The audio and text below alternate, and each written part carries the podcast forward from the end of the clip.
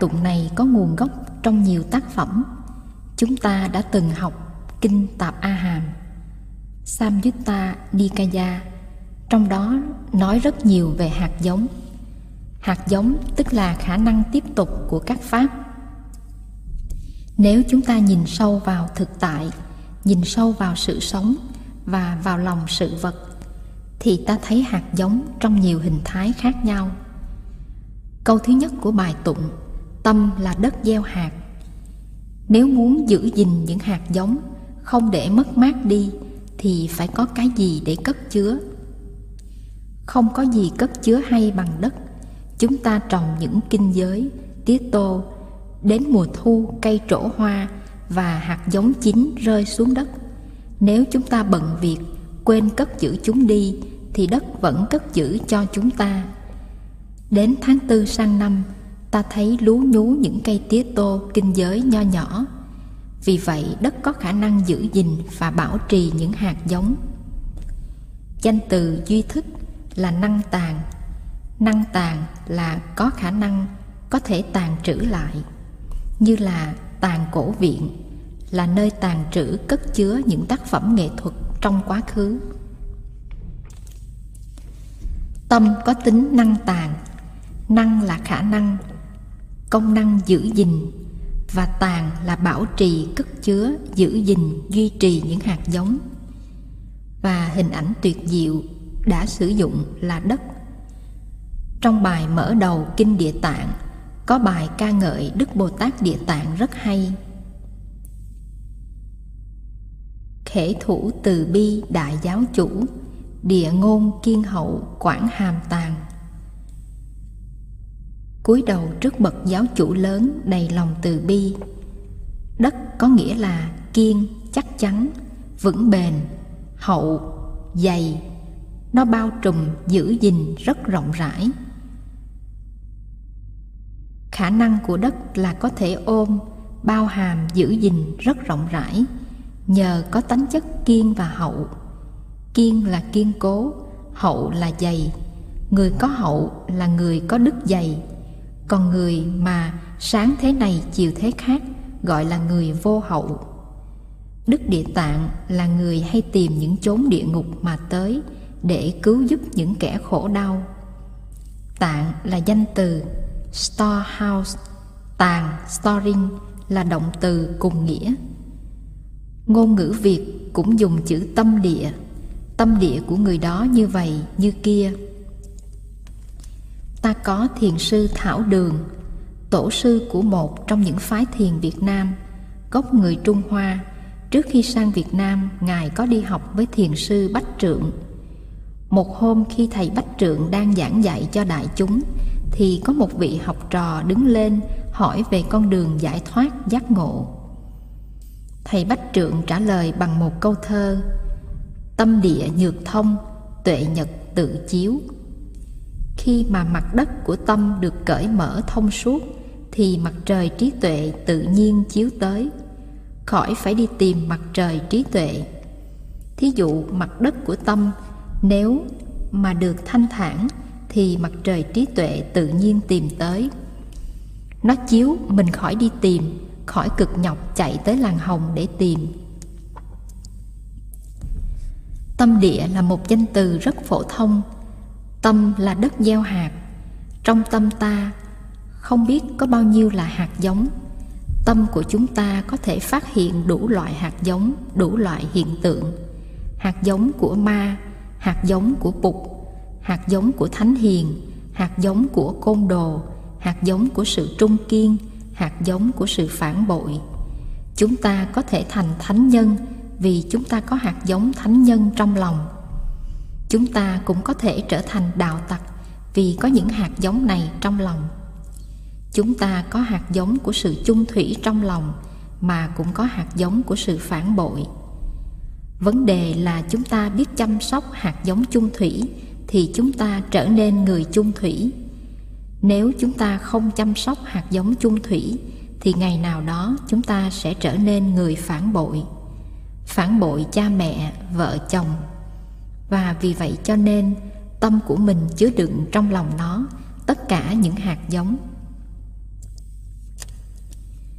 Khi người nào đó được mô tả như người trung kiên, chúng ta biết người đó là người trung kiên.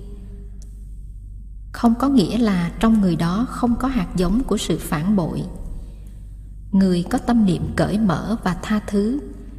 Ta biết người đó có nhiều hạt giống cởi mở tha thứ nhưng điều đó không có nghĩa là người đó không có sự hận thù và nhỏ nhen. Nhưng mà tại vì những hạt giống đó quá nhỏ, nên nó không phát hiện ra được. Khi một người đang tươi cười vui vẻ, ta biết rằng người đó có rất nhiều hạt giống của niềm vui. Nhưng điều đó không có nghĩa là người đó không có hạt giống của niềm đau. Nó có nhưng lúc đó chưa phát hiện. Vì vậy ta biết rằng tâm là đất gieo hạt, mọi hạt giống chứa đầy. Vậy thì, trong một người phàm phu, có hạt giống của phàm phu mà cũng có hạt giống của thánh nhân. Ngược lại cũng vậy, trong một thánh nhân có nhiều hạt giống thánh nhân, nhưng cũng có hạt giống phàm phu. Nếu chúng ta cẩn thận, thì hạt giống phàm phu sẽ nhỏ đi, sẽ trở thành không quan trọng, nó không bao giờ phát hiện được nếu chúng ta không cẩn thận, thì những hạt giống phàm phu sẽ được tưới tẩm và lớn lên. Nếu ta để mỗi ngày có người đến tưới tẩm hạt giống phàm phu, chúng ta cho phép những hạt giống phàm phu của ta được tưới tẩm, thì ta sẽ trở nên một người phàm phu. Điều này có thể xảy ra rất nhanh chóng trong vòng vài tuần lễ. Không tưới thì thôi, tưới thì mọc rất nhanh học tới đây cũng đủ cho ta tu tập rồi. Biết tưới tẩm, giữ gìn những hạt giống tốt đẹp nơi ta và những người xung quanh ta.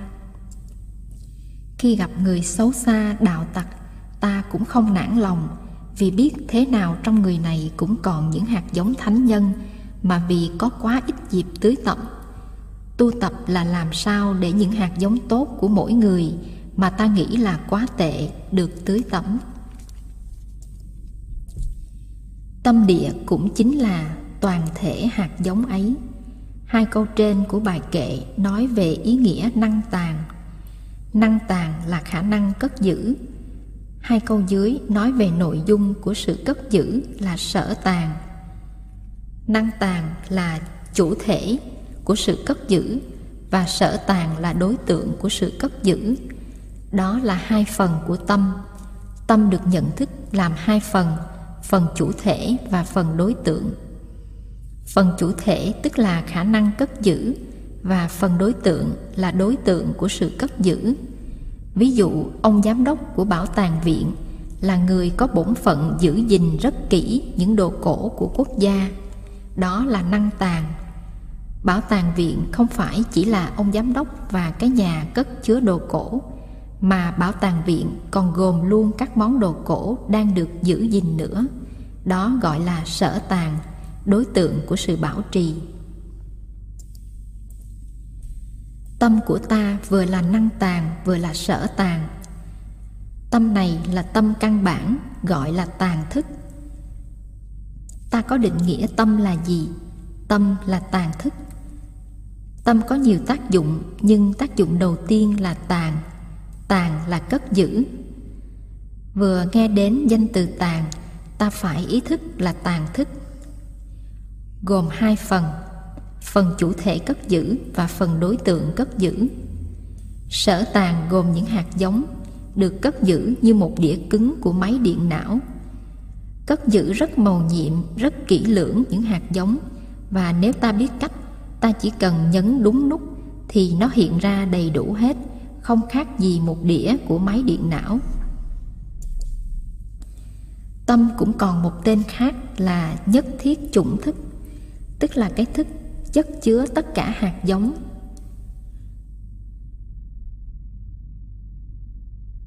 Nó còn nhiều tên nữa, tên kế là ngã ái chấp tàn lý do có tên này là vì cái tàn thức này, cái tâm này có thể bị nô lệ bị nhận lầm là cái ngã của người ta chúng ta sẽ thấy là trong các thức có một cái thức gọi là mạt na anh ta cần có một cái gì để nhận là cái ta của anh nếu không có thì anh ta khổ lắm Vì vậy anh ta ôm hoàng ôm xiên, ôm lấy tàn thức và coi cái này là của ta. Tàn thức vì vậy đôi khi bị kẹt.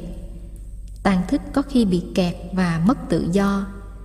Tàn thức là đối tượng của một chủ thể đang ôm ấp, đang yêu quý và cho nó là mình. Trong tình yêu này, người yêu ở đây là thức thứ bảy. Mạc na thức và người được yêu là tàn thức thức thứ tám. Tàn thức là đối tượng của sự thương yêu và sự ôm chặt do Mạc Na chủ trương và trong kinh gọi là ngã ái. Tự nhiên mình, tàn thức là đối tượng của sự ôm chặt. Cái phần chủ thể ôm chặt đó, cái thức thứ bảy đó được gọi là ngã ái chấp. Còn thức thứ tám, cái thức bị ôm chặt gọi là ngã ái tàn. Chấp là ghi chặt lấy, làm cho nó dính vào như mũ mít. Thành ra thức thứ tám, thức căn bản có những tên sau đây năng tàn sở tàn ngã ái chấp tàn và nhất thiết chủng. Tâm được ví như đất. Đất làm một hình ảnh vi diệu để diễn tả về tâm. Ta có thiền sư tăng hội vào thế kỷ thứ ba, sơ tổ của thiền tông việt nam, lớn hơn tổ bồ đề đạt ma cỡ 300 tuổi. Thiền sư tăng hội ví dụ, tâm như biển, tâm hải vì ngàn sông đều chảy về biển cả. Bởi vì những gì chúng ta thấy, nghe, ngửi, nếm, xúc chạm, chúng ta đau khổ, vui sướng đều trở về biển cả của tâm. Vì vậy, tâm của ta chứa được nước của muôn sông. Nếu ta phân tích nước của đại dương, thì chúng ta thấy được nước của muôn ngàn con sông. Nhìn vào tâm thì biết hết, thấy hết đây là hình ảnh đặc thù nói về tâm mà ta chỉ thấy ở giáo lý của thầy tăng hội thôi. Còn nói về tâm như đất thì cũng có nhiều người nói. Nói tâm như biển thì vào đầu thế kỷ thứ ba, thiền sư tăng hội nói trong bài tựa của kinh an bang thủ ý do sư cô viên quang dịch. Khi mà chúng ta nói về tâm như năng tàn sở tàn ngã ái chấp tàn, nhất thiết chủng, thì ta mới chỉ nói vài công dụng căn bản của tâm thôi. Tâm còn nhiều công dụng khác nữa, đó là những danh từ được sử dụng trong đạo phật đại thừa. Đạo bụt thời bụt còn tại thế thì được gọi là đạo bụt nguyên thủy. Sau khi bụt nhập diệt 100 năm, thì đạo bụt chia ra làm nhiều phái, sau này ít nhất là thành hai ba chục phái thời này gọi là đạo bục bộ phái. Nó kéo dài tới bốn năm trăm năm. Tới thế kỷ đầu trước thiên chúa giáng sanh thì ta bắt đầu có đạo bục đại thừa. Vì có chữ đại thừa nên có khi người ta gọi đạo bục bộ phái là tiểu thừa. Gọi như vậy là không được. Đạo bục bộ phái không chịu đâu. Vì vậy nói về lịch sử đạo Bụt, ta có thể chia làm ba thời. Thời đạo Bụt nguyên thủy, khó nhọc lắm mới phát hiện được vì nó bị che lấp bởi đạo Bụt bộ phái và đạo Bụt đại thừa. Chúng ta phải học đạo Bụt bộ phái và đạo Bụt đại thừa cho giỏi thì ta mới phát hiện được đạo Bụt nguyên thủy. Đạo Bụt nguyên thủy chỉ có 45 năm trong thời Bụt tại thế và khoảng 100 năm sau khi Bụt nhập Niết Bàn. Tất cả khoảng 150 đến 200 năm thôi. Sau đó có sự chia rẽ giáo đoàn thành hai phái chính, Đại chúng bộ rất đông và Thượng tọa bộ. Sau đó có sự phân phái ra thành 20 bộ phái nữa, gọi là Đạo Bụt Bộ Phái kéo dài 400 năm rồi khoảng 100 năm trước Thiên Chúa Giáng sinh, phát sinh đạo Bụt Đại Thừa với cách nhìn mới, cái nhìn sâu về đạo Bụt. Vì vậy, muốn biết rõ đạo Bụt nguyên thủy thì phải nghiên cứu đạo Bụt bộ phái và đạo Bụt Đại Thừa với tinh thần khoa học. Với trái tim rất là rộng mở thì ta mới phát hiện ra đạo Bụt nguyên thủy nguyên chất. Những danh từ như năng tàn, sở tàn, ngã ái chấp tàn nhất thiết chủng được dùng trong đạo bục đại thừa nhưng mà nội dung của nó cũng có trong đạo bục nguyên thủy. Ví dụ như trong truyền thống hữu bộ Savastivada đóng đô ở Kashmir gần một ngàn năm. Từ đó đạo bục bộ phái được truyền sang Trung Hoa. Thì trong truyền thống hữu bộ chủ trương rằng tất cả mọi cái đều có. Học phái này sử dụng danh từ căn bản thức Mula Visana Mula là căn bản, là gốc rễ. Không dùng chữ chủng, nhất thiết chủng Mà dùng chữ căn bản là hạt giống, là rễ. Gốc rễ của tất cả mọi pháp đều có trong đó gọi là căn bản thức. Còn trong phía đồng diệp bộ